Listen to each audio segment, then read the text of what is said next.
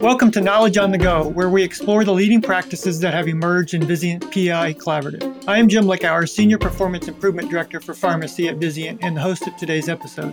In this podcast, we'll discuss the strategies Intermountain Healthcare implemented to improve their immune globulin utilization during the Immune Globulin Optimization Collaborative. Immune globulin, or IG as we will refer to it, is a plasma derived therapy used to manage chronic diseases. Each plasma donation yields approximately 3 grams of IG. This means it requires approximately 130 donations to treat one patient for primary immunodeficiency for one year. And the IG manufacturing process is quite lengthy, taking approximately nine months from plasma donation to the final product. There are several FDA approved uses for IG. However, off label use accounts for more than half of the IG utilization. IG use continues to grow as new patients are diagnosed and new uses are identified. IG's share of the plasma market has doubled in the last 25 years, and the compound annual growth rate for IG products is estimated at 7.5% through 2025. So, due to the finite supply and the lengthy manufacturing process, the potential for adverse effects, and the cost of therapy, it's important to align utilization with FDA approved or supported off labeled use and to evaluate and implement strategies to optimize IG therapy. An IG stewardship program provides the framework and support to ensure appropriate utilization. Joining me today to talk about their IG stewardship program are two pharmacists from Intermountain Healthcare in Utah. Connor Hanrahan, Medication Policy, Outcomes, and Stewardship Director and System PGY1 Pharmacy Residency Program Director, and Meryl Bysacki, Pharmacist, Drug Information Specialist, and Drug Shortage Management Coordinator, are here today. Welcome, Meryl and Connor. Thanks for having us, Jim. Connor, I think it's important for our listeners to understand the complexity of your healthcare system. Let's start off with you telling us a little bit about Intermountain Healthcare. Yeah, definitely. I'd be happy to. So, Intermountain is a multi state, multi hospital, not for profit integrated delivery system. We are currently located throughout seven states in the Intermountain West. We have 33 hospitals, over 300 clinics, and a fairly large pharmacy portfolio. I do want to note that most of this IVIG work that we'll be discussing today was undertaken before our recent merger. But that said, even before that merger, Intermountain was a fairly large integrated delivery network of 24 hospitals, over 200 clinics, and a similar pharmacy footprint. The other thing that I think is important for people to recognize is how our organization is structured. So we are what's known as a shared service throughout the organization, meaning that all of our pharmacists and pharmacy directors at our different facilities and hospitals all roll up or report centrally to an enterprise wide chief pharmacy officer. And likewise, our provider groups all report up to a centralized medical director or associate medical director. And this is important because it's really helpful as we think about standardizing and scaling this type of work across the organization and deploying it consistently, having a unified front and these types of reporting structures actually has really helped with that. So, during the collaborative, we discussed and worked through many challenges. What have been some of the greatest challenges with implementing your IG program? A few things top of mind. I think one is around the size and scale of the organization doing this type of standardization work at a single hospital can be quite challenging and is amplified quite a bit when we talk about something at a scale as large as we are. There's so many different stakeholder groups you have to consider, and it's been challenging to make sure that everyone's marching in the right direction. Another big challenge for us has been our technology and making sure that it supports our ideal workflow. Meryl's going to go into some more detail on this in a bit. But one of our key challenges, for example, has been around ideal body weight dosing and actually building that into our Cerner based EHR so that it only applies to IVIG products as many organizations can relate to, drug shortages and supply instability have been another challenge recently. There have actually been quite a few times over the last couple of years where IVIG product supply has been tenuous, and we've had to purchase non standard or non contracted products, which of course increases our budget and causes a host of other issues. Another issue has been around capturing accurate data, both for internal and external benchmarking. And actually joining the Vizient Collaborative has been enlightening for a few reasons. But historically, it's required us to have a lot of manual chart abstraction to really nail down what was the very specific indication that we used IVIG for in this patient? Or based on this dose, did we round, did we not round? Was there excess vial waste? And what did that waste equate to in terms of a financial opportunity? And then the last challenge that's top of mind is really just around the continued engagement for this type of work. It's definitely a marathon, not a sprint. And as you can appreciate with the COVID pandemic, that has taken up a lot of people's time and focus, and rightly so. So making sure that these other types of projects, which are all equally important, haven't fallen by the wayside and remain a priority has been difficult.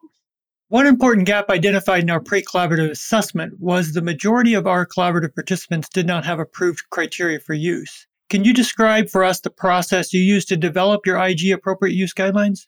Yeah, it was a really fun process, actually. As I think about how we began that work, it really started with gaining executive leadership support and buy in. One piece of advice that I definitely want to share is you don't want this to be perceived as a pet project from pharmacy. It really needs to be something that the organization as a whole owns and has bought into. And so one of our first steps was talking with our enterprise wide associate medical directors and other physician leaders to make sure that they appreciated and understood the importance of this work and had bought into the compelling why. And then from that, actually developed goals and incentives tied to the project so that we could hold people accountable. So then once we did that, we also worked with those medical directors to identify a physician champion who could really dyad or partner with pharmacy to lead out the effort. And so we identified a neurology physician who actually worked with me to co lead an expert panel that was appointed by our system wide pharmacy and therapeutics or P&T committee. And then we worked to gather some baseline data and identify which stakeholders we needed to include. We looked at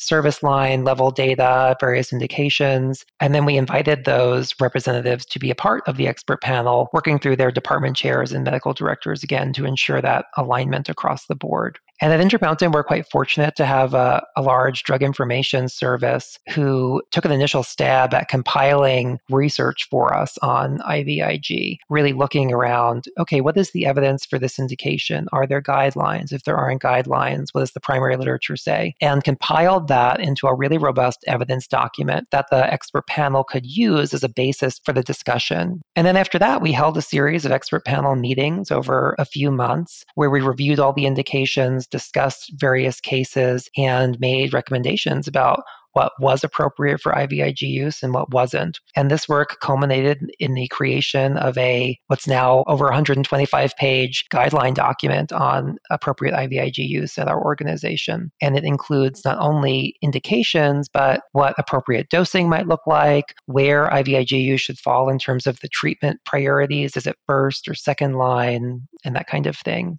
And then once that guideline was finalized, it went to our system P&T for ratification, really memorializing it as the Intermountain standard. And then it was operationally deployed through various mechanisms, including our electronic health record system. So, Meryl, with all the time and effort Connor just described developing these IG guidelines, I assume you evaluated your utilization using the guidelines. What did you discover?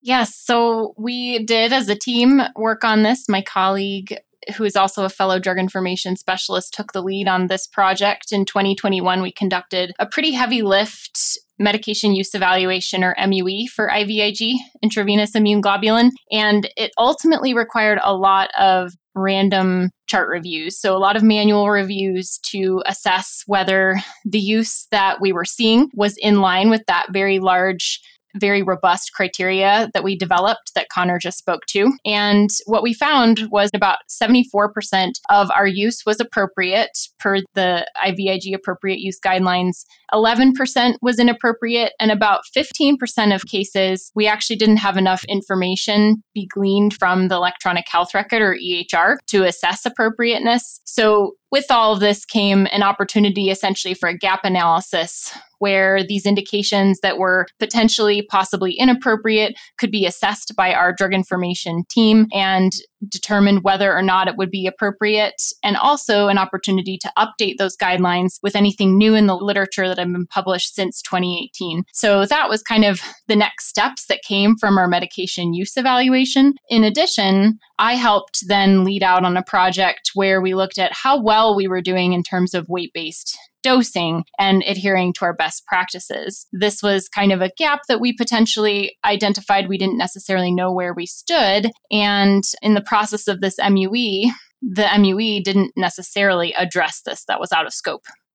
So, dosing strategies was one of the four fundamental principles we outlined for the collaborative. Meryl, can you describe your weight based dosing strategies and what you discovered when you evaluated the adherence to those strategies? Yeah, absolutely, Jim. So, our weight based dosing strategy here at Intermountain Healthcare is to leverage ideal body weight in those patients who weigh more than their actual body weight, but not more than 120% of their ideal body weight. And then in those patients that have a weight that's greater than 120% of their ideal body weight, we will use the adjusted body weight for dosing. Myself as lead, and then three other team members embarked on a quality improvement project journey. We had to leverage our electronic health record and pull data to see how well we were doing and how well we were adhering to these weight based dosing strategies. We had to end up doing more manual chart reviews due to EHR limitations. We originally had set out to look at a snapshot of a year timeframe had to narrow that to six months. And we were shocked by what we found. We were only about 52% adherent based on 44% of the orders that we looked at over that time frame where there was adequate enough information to be gleaned from the EHR to assess whether the dosing weight that was used was appropriate. So clearly this gives us ample room for improvement and next steps with this project was to develop essentially a root cause analysis, a thoughtful approach to understanding why this was happening and what we might be able to do to improve our adherence over time. So, one interesting strategy of your project was the survey you conducted with your physicians, physician leaders, and verifying pharmacists to understand the causes for non adherence to the policy. What did you discover from that survey?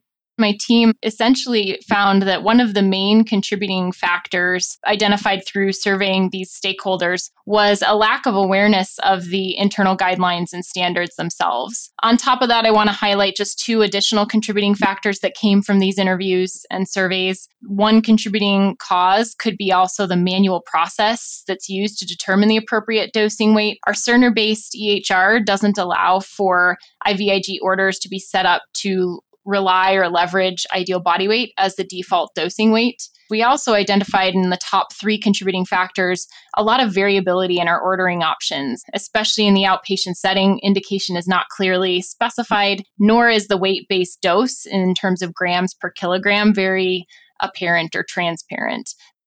So, once you identified those issues, what actions did you take to optimize your IG weight based dosing?